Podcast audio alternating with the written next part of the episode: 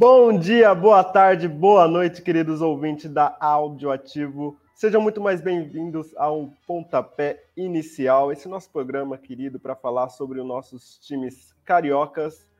E hoje eu estou aqui com eles, meus queridos colegas. Juliana Magno, bom dia, tudo bem? Bom dia, bom dia, boa tarde, boa noite para todo mundo que está assistindo. As pessoas assistem em horários diferentes, né? Porque o programa fica gravado. É, temos coisas boas e ruins aqui para falar sobre os nossos clubes cariocas. Temos final de Libertadores chegando, então fiquem aí, porque o programa vai ser muito bom hoje. Exatamente. Bom dia, mano, tudo bem? E aí, tudo bem com vocês? Olá a todos que estão nos acompanhando mais uma vez. Como eu sempre digo, tem muita coisa rolando com os times cariocas, tem muita coisa que a gente vai comentar. E espero que essa rodada seja melhor do que a rodada anterior, que foi péssima. Fala aí, Guilherme, como é que você tá? Bom dia, boa tarde, boa noite a todo mundo que está assistindo. Boa tarde a vocês, né, aqui pra gente. É, vamos lá, né? Alguns cariocas já eram mole, não foi uma rodada muito favorável assim. Vamos, vamos ver o que eles têm para falar. É isso aí, tivemos um time carioca que se deu muito bem nessa rodada, né? Vamos é, falar um pouquinho um. mais. então vamos começar aí nossa trajetória falando dele do Vasco da Gama.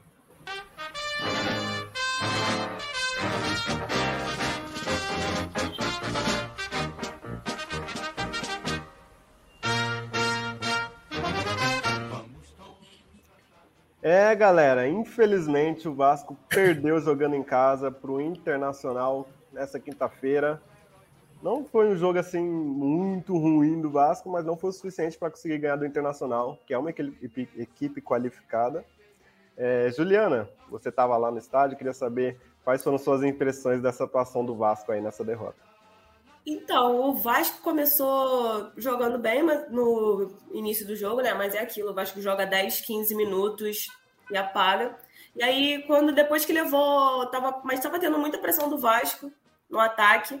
Mas depois que o Internacional fez 1 a 0 o time se desorganizou. É, inclusive, foi muito erro do Léo Pelé, no, principalmente no segundo gol. E aí a torcida já perdeu a paciência, começou a vaiar o Léo Pelé todas. Léo Pelé não, né? Ele nem gosta mais de ser chamado assim, mas. Tadinho, pegou.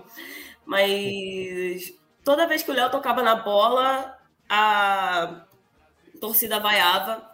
Eu acho que ainda teve um problema que no segundo tempo, né? O Vasco também estava melhor, voltou melhor para o jogo, estava indo mais para o ataque, estava criando mais chances. Por mais que eu acho que o Vasco não tinha muita criatividade, é, mas estava chegando pelo menos lá na frente. Vasco estava com uma jogada muito manjada pelo lado esquerdo do campo, estava fazendo muito chuveirinho, muito lançamento o tempo todo. Eu acho que se tivesse tentado diversificar um pouco também, o time estava muito previsível. Eu acho que isso dificultou muito. E quando fez o gol, o, o, primeiro, o único gol do Vasco na partida, né? Tava 2 a 1 um, já aos 40 do segundo tempo. Mas ainda dava tempo, ainda tanto que teve oito minutos de acréscimo, ia esboçar uma reação. Aí teve dois jogadores expulsos do Vasco, inclusive o Paulinho Paula, que, na minha opinião, é o melhor jogador desse time, que é o cérebro ali no meio de campo do Vasco, não vai poder jogar contra o Goiás no Serra Dourada, que é um jogo importante, né? Que é um confronto direto. E depois perdeu o Eric Marcos também, que tinha acabado de entrar. Foi uma noite, assim, para esquecer do Vasco. É isso aí. O Vasco conseguiu um gol de cabeça do Alex Teixeira, baixinho, um cruzamento com a mão. Eu concordo com você. Eu acho que o Paulinho vai fazer muita falta pro próximo jogo. E é eu sobre. Acho... Opa, pode falar. Não, pode terminar. Não, eu ia falar um pouco também sobre o jogo. Eu acho que o Léo Jardim ainda ainda fez boas defesas, porque o Internacional chegou bem. O Ener Valencia ainda perdeu dois gols, assim, um que, a, que ele furou a bola, porque já estava sem goleiro. Ele estava ganhando todas as disputas no alto com o Léo. O Léo só ganhou uma disputa com ele. Não foi uma noite boa pro, pro zagueiro do Vasco, não foi. Ele que chegou, chegou, viveu um momento de alta lá no começo da temporada, ainda mais naquela fase ruim, ele, se, ele ainda se destacava.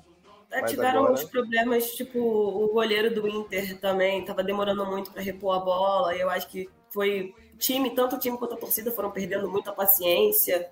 Mas o que eu acho que é o problema, muito problema do Vasco também é algumas oportunidades que tinham de criar um contra-ataque, o time não consegue, porque é muito lento.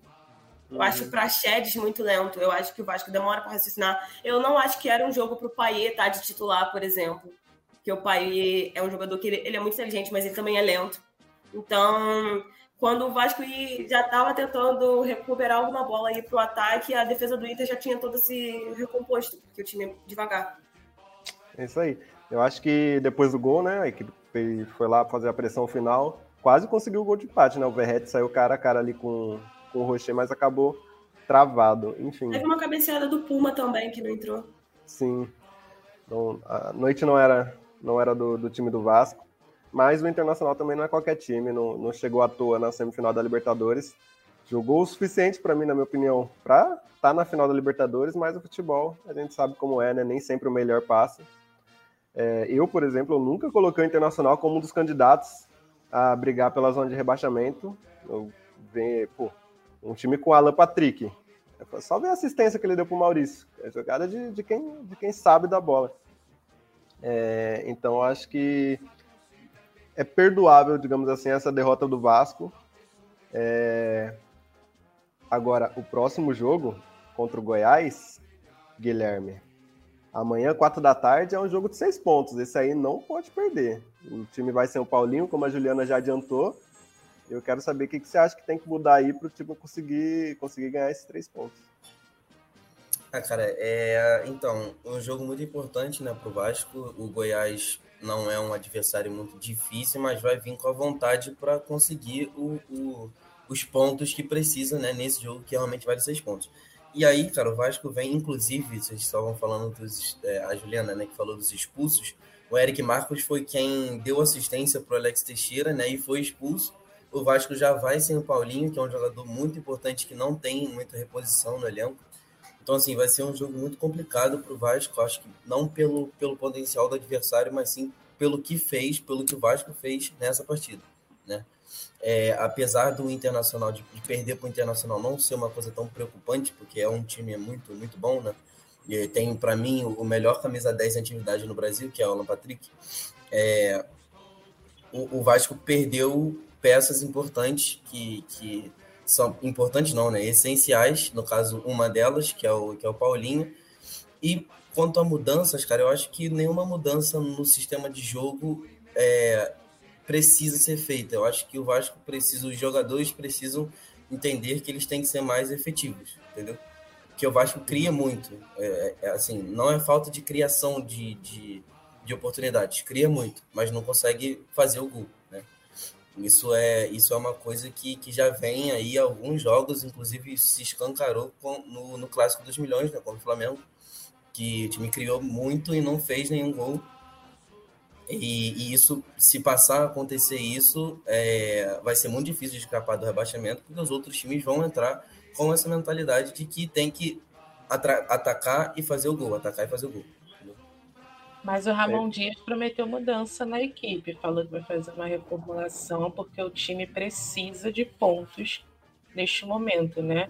Vai para a trigésima rodada e precisa escapar do rebaixamento e ele prometeu uma reformulação.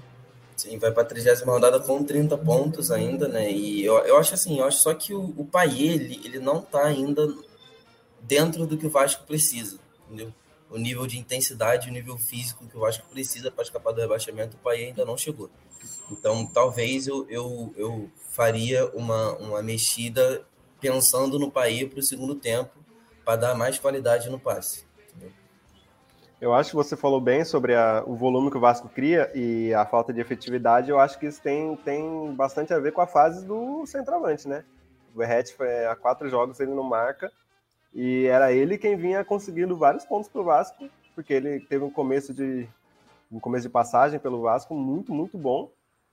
É, e aquilo deu um salto muito grande no Vasco e agora ele não, não digo que que tá mal assim, que ele tá participativo no jogo, ele quase fez, como eu disse agora há pouco, quase conseguiu o gol de empate no finalzinho ontem, mas tá, não tá balançando as redes. Então acho que ele é uma é um ponto que precisa ser observado aí para o próximo jogo. Que o Goiás tem um ponto a mais que o Vasco, é o primeiro time, é o último time na zona de rebaixamento, né? o Santos vem logo em seguida o primeiro fora. E se perder, o Vasco vai ficar, vai ficar complicado, porque se, se perder o jogo e o Santos, no mínimo, empatar, mesmo ganhando na próxima rodada, o Vasco não sai da zona. Então, acho que é, que é a prova de fogo aí para o Vasco para saber se, se vai conseguir respirar e jogar os próximos jogos sem tanto peso quanto tá nesse momento. É, sobre a, o time da Colina é isso, galera. Vamos lá para Laranjeiras agora falar um pouco mais sobre o Fluminense.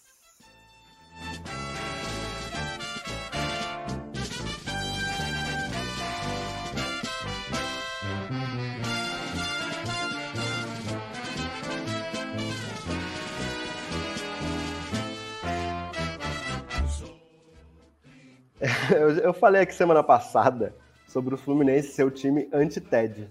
Eles são inimigos do, do jogo monótono.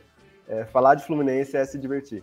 Bom, para quem é torcedor, talvez isso não seja algo tão positivo assim. Porque, mais uma vez, o Fluminense começou mal o jogo, mas conseguiu uma virada, né, Amanda? O Keno e o Arias brilharam aí no jogo e conseguiram três pontos aí pro, pro, pro Fluminense. O que, que você achou do jogo? Que virada, né, do Fluminense. Começou mal, né?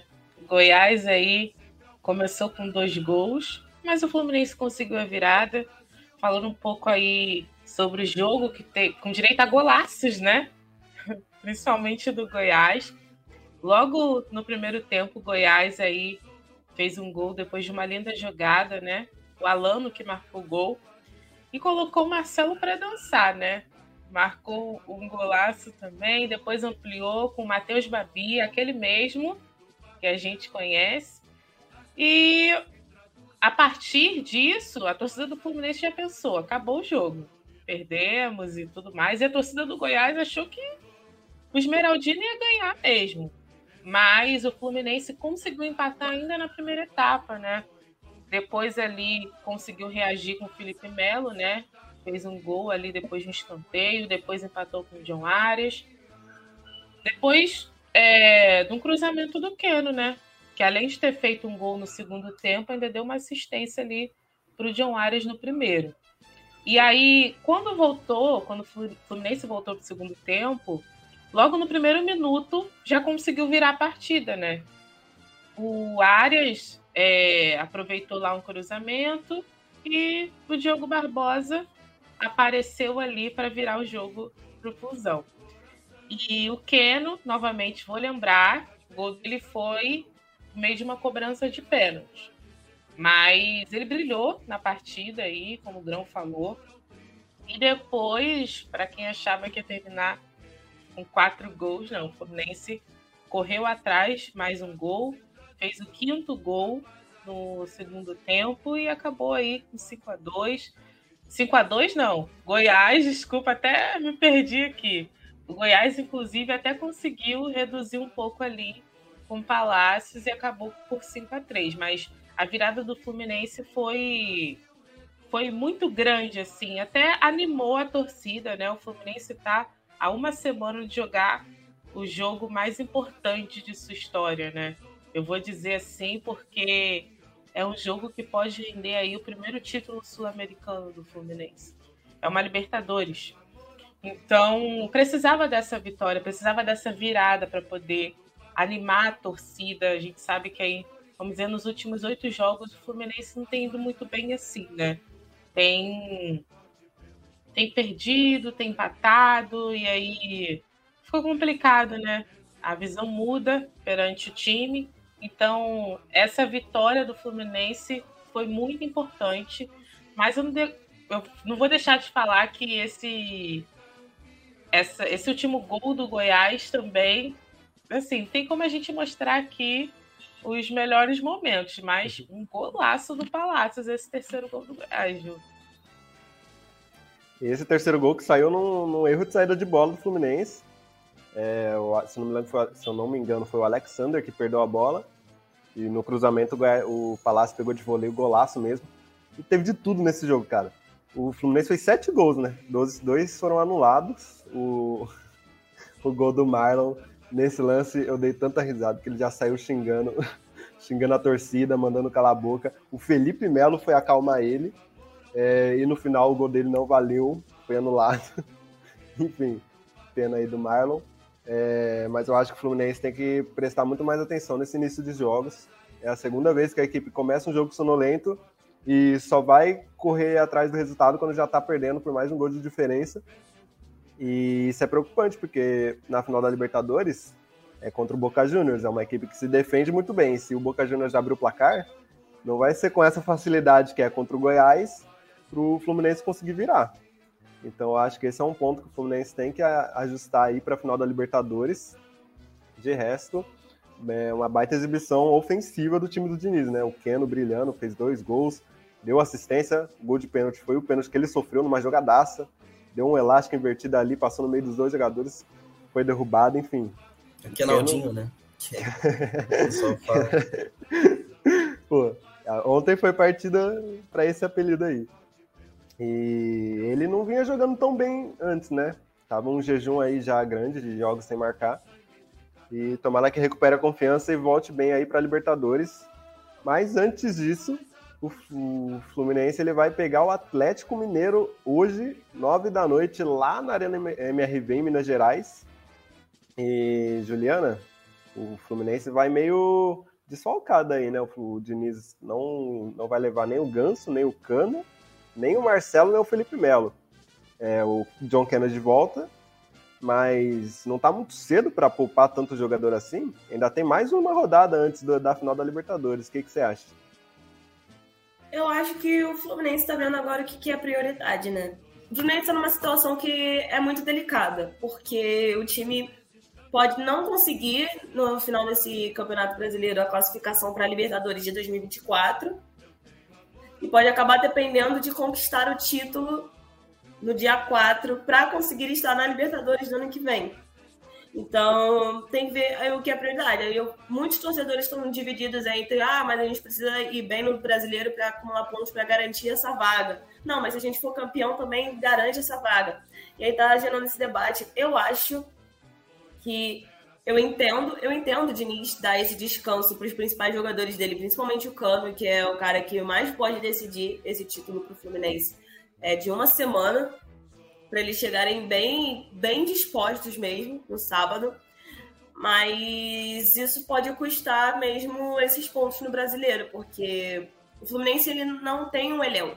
O Fluminense tem um time e alguns reservas pontuais que entram e ajudam. Mas se o Fluminense quiser colocar o time B dele para jogar, eu não acho que vai render tanto que nem o time A, por exemplo. Eu não acho que se fosse o time reserva completa do Fluminense em campo, não ia virar o jogo para 5 a 3 contra o Goiás. Então, ele tá botando na balança o que importa mais para ele. O que importa mais para ele é Libertadores, tanto que ele tem até aquela aquela psicologia que ele tá fazendo com os jogadores no elenco. Ah, que dia que é hoje? Hoje é 4 de novembro. Você forçar isso, ah, prioridade é Libertadores. Mas aí vai custar esses pontos no brasileiro. Pode não custar, pode chegar lá e John Kennedy fazer chover na Arena MRV e o Fluminense sair de lá com a vitória ou sair com um empate. Mas não vai ser, não acho que não, não acho que vai dar um bom resultado contra o Galo sem esses jogadores não. É um confronto direto, né? O Galo também está nessa briga é, uma vaga na Libertadores do ano que vem. Eles estão separados por um ponto só de diferença. O Atlético tem 46, o Fluminense tem 45. O Grêmio, que é o sexto colocado, que iria para a pré-Libertadores no caso, tem 47. Então é uma combinação aí que pode colocar o Fluminense já nos G6 nessa rodada. É, mas eu acho uma estratégia interessante do Diniz, porque ele está poupando os jogadores com mais idade no elenco, Cano, Marcelo e Felipe Melo. E o Ganso, que é um jogador que ele não tem tanta intensidade assim, não tem o, o físico como a melhor qualidade.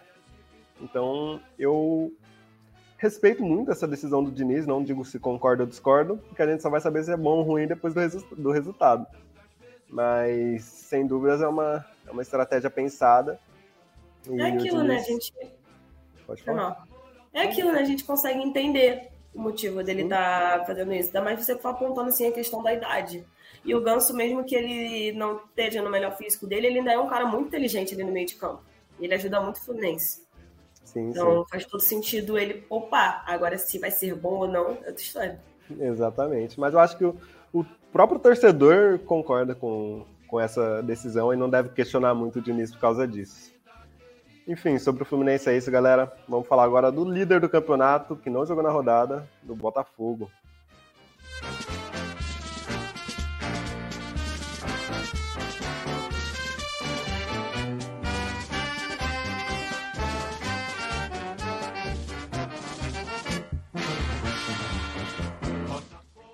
É, Guilherme, você viu o que aconteceu, todo mundo viu o que aconteceu. O Botafogo não jogou nessa rodada por conta do jogo contra o Atlético Paranaense na rodada retrasada. É, durante o jogo tiveram algumas quedas de energia aí.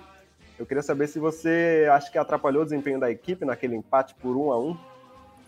Cara, então, um jogo de dois dias, né? Isso. O jogo começou no primeiro tempo num dia, teve diversas quedas de energia e, e realmente impossibilitou a continuidade da partida. E a partida foi retomada, se eu não me engano, nos seis minutos do segundo tempo do dia seguinte, né? Isso. É, então, assim, eu acho que essa partida ela não é parâmetro algum, certo? É um, é um jogo extremamente atípico. É, o Botafogo provavelmente, se tivesse continuado o jogo, né, no, no dia que ele foi iniciado, é, o Botafogo teria buscado a vitória. Mas eu acho que esse jogo não é nenhum parâmetro, foi um jogo muito atípico, é uma coisa que, inclusive, o para quem viu o jogo quando ele começou, né, no, no primeiro dia, é, começou uma partida muito intensa. Tipo, os dois times estavam buscando o jogo. E aí, no segundo dia de jogo, no, né, no segundo tempo, voltou numa rotação completamente abaixo. Então, assim, é, é, é, claro que isso atrapalhou completamente o desempenho do time, atrapalhou a concentração. E, e, eu acho que isso não deve ser levado em conta. Esse empate não deve ser levado em conta. É um jogo muito atípico e, mesmo assim, né, mesmo com um empate que, que, entre aspas, é um tropeço, é, o Botafogo é, conseguiu se manter bem com uma folga boa na liderança por conta dos outros times da rodada, né, que não, não conseguiram se aproximar. Tiveram resultados ruins, bom para o Botafogo, que, que continua aí né, na sua, na sua, nos seus sete pontos de diferença para o segundo colocado, que hoje em dia é o, é o Bragantino. Exatamente. Muita gente aí zoando, né? Os rivais zoando o, o Botafogo, falando que gastou todo o dinheiro com os drones, com, a, com os fogos e não sobrou para pagar a conta de luz.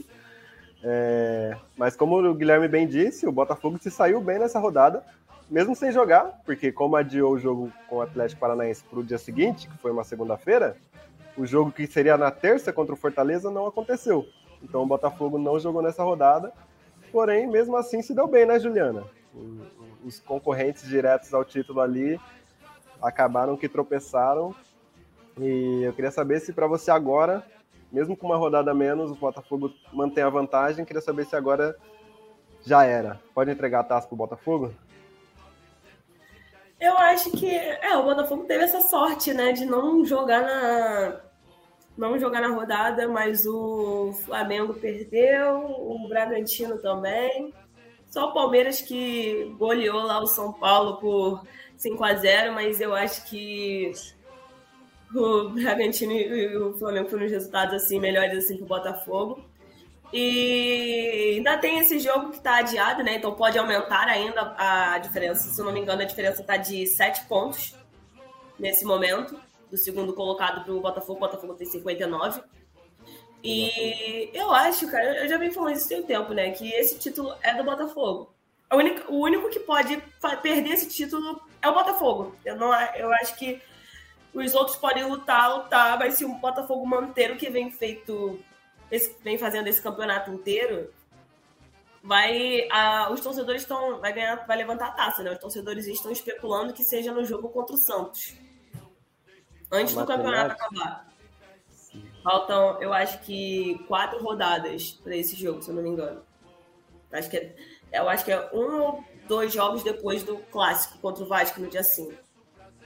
São, é, ele vai jogar contra o Vasco no dia 5, no dia 9 contra o Grêmio, no dia 12 contra o Bragantino e no dia 22 contra o Santos. É, dois jogos depois aí é o Santos.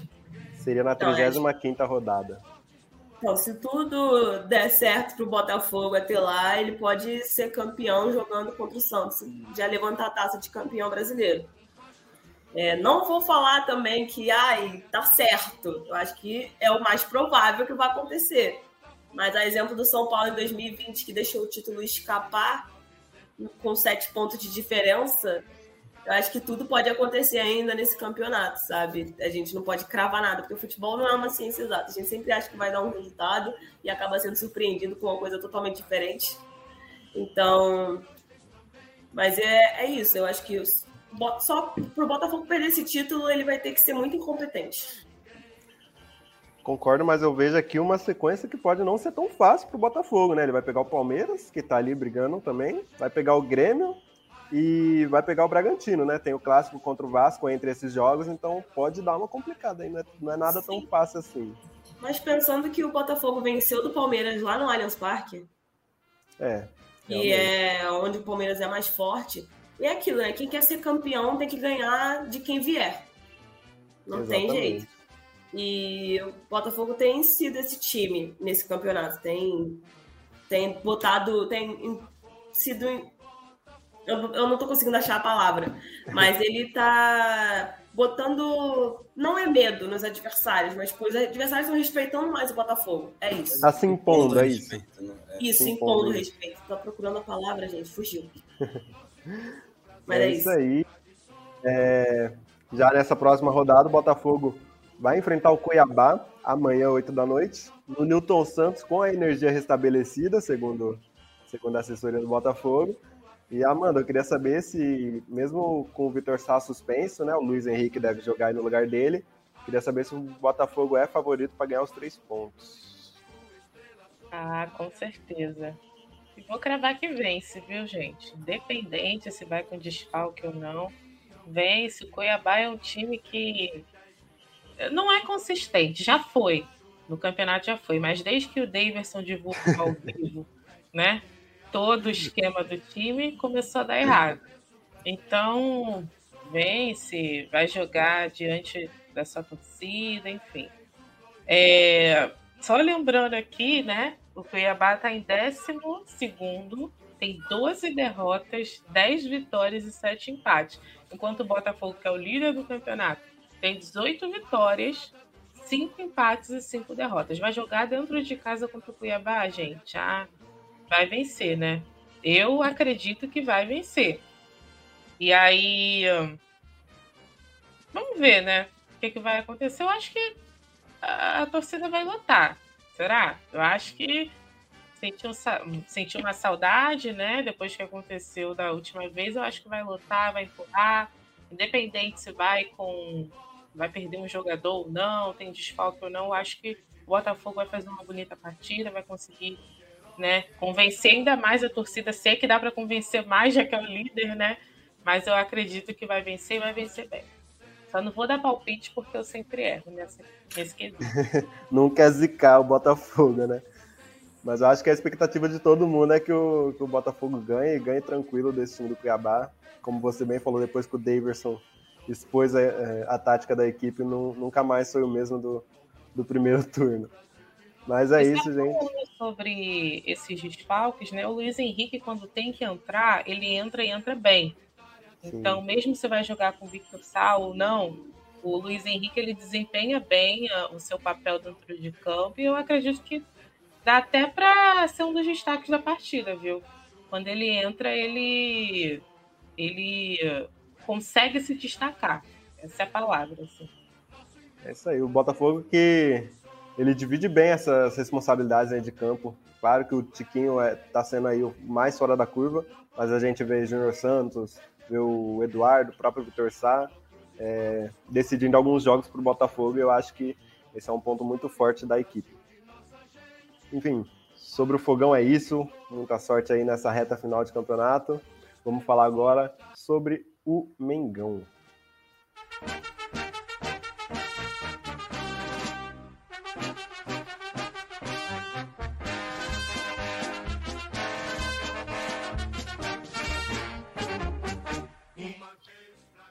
É, Guilherme, chegou aí a primeira derrota do Tite no comando do Flamengo. uma virada do Grêmio, 3 a 2 quarta-feira lá na Arena do Grêmio. É, foram aí três gols em 10 minutos, um apagão aí da, da equipe do Flamengo, tomou gol até de lateral. Para você ver, eu queria que você analisasse aí o que aconteceu nessa partida. Ah, cara, o, o Flamengo, ele durante todo o campeonato ele tem tido alguns apagões desse tipo, né? Não é, não foi só com o Tite agora, já tinha acontecido com o São Paulo também, de tomar muitos gols em um espaço muito curto de tempo. E até queria fazer uma observação quanto a esse, essa, esse gol tomado por lateral. Esse não é o primeiro, e aliás, o Flamengo já tomou alguns gols vindos de um lateral. Né? É, é uma coisa que a defesa do Flamengo falha bastante. E, e é isso, assim, o sistema defensivo, é claro, o Tite é um, é um grande técnico e as suas equipes são conhecidas por terem sistemas defensivos muito consistentes. Mas é o terceiro jogo dele, então não dá para cobrar muito. É, o Flamengo não tomou gols nos dois últimos, né? Aliás, o clássico, que é um jogo que é palpável de se tomar gols, né? Um jogo que a gente nunca consegue é, dizer quem que vai ganhar, quem que não vai. O, o Flamengo conseguiu, é, a, a, defesa conseguiu sair em branco, né? Conseguiu não, não tomar gols. É, mas o, contra o Grêmio, eu acho que o que deve se preocupar, esse jogo tem notícias boas e ruins, assim. É, as notícias ruins são maiores, né? Eu acho que esses apagões da defesa e os desempenhos do Bruno Henrique e do Gabigol são notícias ruins, né? O, Bruno Henrique já vem numa queda aí de, é, em, nos últimos dois, três jogos. É, e o Gabigol que, para mim, não jogou esse ano ainda? Então, assim, são as duas notícias ruins. São dois atletas que o Tite precisa recuperar, porque são dois atletas muito importantes, né? Hoje em dia eu acho até o Bruno Henrique mais importante do que o Gabigol, é, porque o, o, o, Gabigol ele tem um substituto que é o Pedro, que hoje em dia é o titular, mas o Bruno Henrique não tem outro jogador nem no elenco, nem no Brasil que é capaz de fazer o que ele faz, né? de ser tão efetivo em, em tantas áreas diferentes, na corrida, no cabeceio, no chute de fora da área, na finalização é, junto ao goleiro, então assim, é, é um jogador muito importante e que o Tite precisa recuperar aí para as próximas partidas. É, mas tem uma, uma notícia boa, eu acho que a principal delas é o Luiz Araújo, que é um jogador que é, chegou aqui sem muita expectativa, né? muita gente não conhecia ele, estava vindo da MLS. E, e é um jogador que, desde que ele, desde que ele começou a jogar, desde que ele, ele estreou, se mostra que é muito, muito bom jogador. Né? Ele, ele consegue ter um aproveitamento de dribles, de jogadas em velocidade muito bom. E eu acho que o Tite pode usar muito ele é, para suprir a necessidade do elenco de um jogador veloz e com drible. Né? Porque o Cebolinha era para ser esse jogador e nunca foi. O, o Bruno Henrique hoje em dia não, não tá conseguindo. Então eu acho que do lado direito né, do campo não tem esse jogador, porque o Everton Ribeiro que joga por lá não é um jogador de velocidade. Né? Então, eu acho que o Luiz, o Luiz Araújo é, um, é uma notícia boa para o Flamengo, fez o seu primeiro gol, né? E, e eu acho que deve ser testado assim como titular para as próximas partidas. É isso aí. Eu queria pontuar aqui que, na minha opinião, uma, uma outra boa notícia é o Cebolinha. Eu acho que ele jogou bem ontem, fez o gol. É, a jogada do gol é um pouco. Assim, ele poderia ter, ter conseguido achar o passe para o Pedro um pouco antes, mas uma jogada que, pô, aquela limpada que ele dá e deixa os dois no chão para fazer o gol é, é, é, jogada de quem sabe. É. é. eu acho que o Tite ele dá uma confiança mais pro Cebolinha aí, que pode ser importante pro Flamengo. É, e o, foi, foi, uma jogada estranha, né? Porque ele acertou no erro. Ele, tipo, ele, ele inicia o drible, ele erra a passada, ele adianta a bola, ele rouba a bola e, e, e faz o é um lance estranho, mas assim, eu acho que o Tite, e, e, o Cebolinha é também um jogador que, que o Tite pode recuperar, né? Pode recuperar, e eu acho que o problema do Cebolinha é mais confiança do que outra coisa, porque ele é um bom jogador, isso acho que ninguém tem dúvida disso. Mas ele não recebeu as oportunidades que, que deveria, ou talvez não, não é, tenha sido treinado da forma que deveria para voltar ao futebol que tinha no, do Grêmio e do início do Benfica. É isso aí. Ele já decidiu Copa América, foi um dos melhores jogadores aqui naquela nossa última Copa América. Então é um cara que tem qualidade, sim. Eu espero que ele reencontre o bom futebol dele com o Tite. É... Agora o Flamengo vai voltar a campo quarta-feira só, por conta do, do jogo adiado contra o Bragantino que a gente trouxe semana passada. O, por conta da, da, final da Libertadores, o Flamengo não vai poder jogar no Maracanã contra o Bragantino, então vai voltar a campo só depois. E já que não joga na rodada, vai jogar na próxima quarta-feira, 8 da noite, agora sim, no contra o Santos, que é uma equipe que é, não vem na sua melhor fase, apesar da vitória contra o Coritiba. Tomou 7 a 1 recentemente para o Internacional. Então, Amanda, queria saber se o Flamengo ele vai conseguir reencontrar a vitória aí contra o Santos, mesmo sem Pulgar e Everton Ribeiro. Olha, mesmo tomando 7 a 1 eu ainda encaro esse jogo como difícil, viu? Independente dos desfalques do Flamengo, eu acho que a briga pelo rebaixamento está cada vez mais complicada e o Santos ele tem esse papel de buscar pelo menos um empate contra o Flamengo em Brasília. E a gente sabe que quando o Flamengo joga em Brasília, é, a torcida exerce um peso sobre a equipe. E o Flamengo tem um histórico bom em Brasília também, né? De goleadas, inclusive, inclusive contra rivais. Mas isso aí é história para a gente esquecer. E contra o Santos também tem um bom histórico, né? O Flamengo nos últimos jogos contra o Santos tem desempenhado um bom papel também. Mas o Santos, ele esquecendo essa essa goleada, o Santos ele tem buscado uma virada no campeonato, ele tem é, mostrado pelo menos um pequeno futebol, vou dizer assim, né? Que esqueceu um pouco no contra o Internacional, mas tem mostrado um pouco desse futebol, principalmente por causa do Marcos Leonardo, né? Para mim é o melhor jogador da equipe, mesmo sendo tão novo. É o, o escape, né? Quando o Santos não tem ninguém, tem a base. E aí o Marcos Leonardo é o cara da vez, então, para essa temporada, pode é, salvar a equipe desse rebaixamento. Então, na minha visão, é, é, independente desse histórico favorável em Brasília, o histórico favorável que o Flamengo tem contra o Santos, vai ser um jogo difícil. Mas mesmo sendo um jogo difícil, eu acho que o Flamengo vai vencer. Só, só uma, uma, um adendo sobre o, o, Santos, eu acho que vai ser, se não cair, né? Eu, eu acredito que o Santos consiga se consiga escapar do rebaixamento e vai ser mais uma vez que o Santos não, o Santos não cai por conta de sua base, né? Isso, isso já vem acontecendo e mais uma vez a base vai salvar o Santos. Pode, né? Não vai salvar, mas pode salvar o Santos de um rebaixamento. E isso diz muito sobre a diretoria do clube e sobre as contas e, e o que o clube vem fazendo ou não vem fazendo né, para se reestruturar e, e buscar é, buscar brigar por títulos e por coisas que o Santos deve fazer, porque é um dos maiores times do Brasil. É, e é uma equipe que. cair nesse ano, não cai nunca mais. olha, olha que pode cair, hein? É, e é uma equipe que vende bem, né? Os atletas de base vendeu o Neymar por 80 e tantos milhões de euros, o Rodrigo por 45. Enfim, aí fica o questionamento de para onde vai o dinheiro, né? Tá, tá, tá, investindo muito mal a equipe do Santos. É, eu só queria também pontuar que se tiver lei do ex aí, o Flamengo sai bem nessa. O Bruno Henrique que jogou lá, o Gabigol que jogou lá. Já teve mais jogadores do Santos, já teve Gustavo Henrique, Marinho recentemente. Mas eu tinha acho que também. o Diego Ribas, verdade. Tinha mais pra, mais pra trás. Isso. É... Brincadeiras à parte, eu acho que o Flamengo é bem favorito. Concordo com a Luciano Nascimento, que disse que o Flamengo vai atropelar o Santos. Pô, acho que tem capacidade para isso, né? Agora, se vai realmente, aí é outra história. O Santos é uma equipe que tá com. tá, com, tá pressionada, tá com. tá motivada para o jogo, né? Tá brigando contra o rebaixamento.